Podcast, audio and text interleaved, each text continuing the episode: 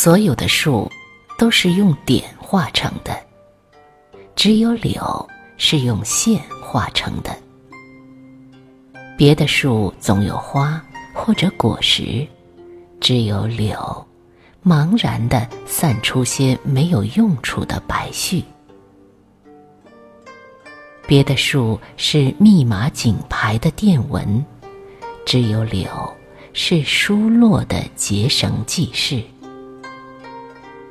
别的树适于插花或装饰，只有柳适于霸凌的折柳送别。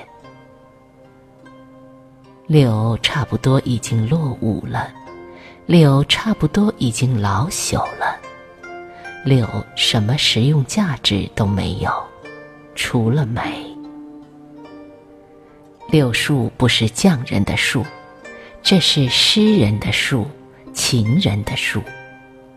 柳是愈来愈少了，我每次看到一棵柳，就会神经紧张地屏息凝视。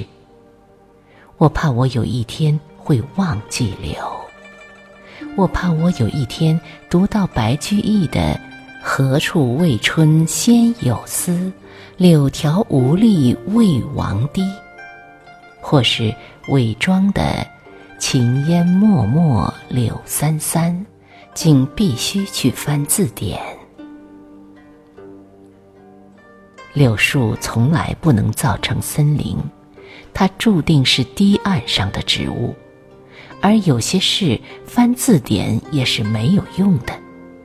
怎么的注释才使我们了解苏堤的柳，在江南的二月天梳理着春风，随堤的柳怎样貌美如堆烟砌玉的重重帘幕。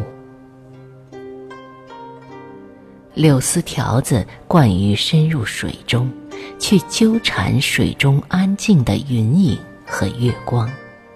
它常常巧妙地逮着一枚完整的水月，手法比李白要高妙多了。